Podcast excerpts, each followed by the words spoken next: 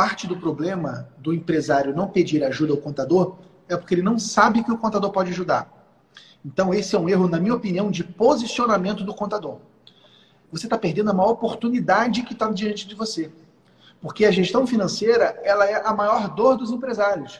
Os empresários não dominam seus números, ou grande parte deles não domina seus números. E eles não sabem que você pode ajudar ele.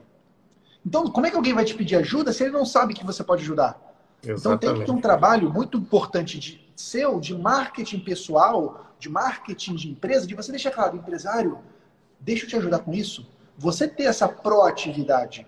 Claro que se a gente pudesse ter junto com isso as entidades, né? Conselho Federal de Contabilidade, FENACOM, fazendo campanhas disso, seria melhor ainda, né? Campanhas tanto para educar o mercado de que os contadores podem ajudar, como de educar os contadores de como fazer isso. Nós temos que fazer esses dois canais de comunicação. Mas não vamos depender dos outros, não. Vamos fazer o que está ao nosso alcance. O, o, primeiro sinal que esse cliente precisa de ajuda é quando ele não te manda documento para a contabilidade. E preste atenção no que eu vou te dizer agora. Se ele não te manda documento para a contabilidade, para você fazer a escrituração no tempo certo, ele tem um problema. E todo problema é uma oportunidade. Significa que esse cara não tem controle financeiro.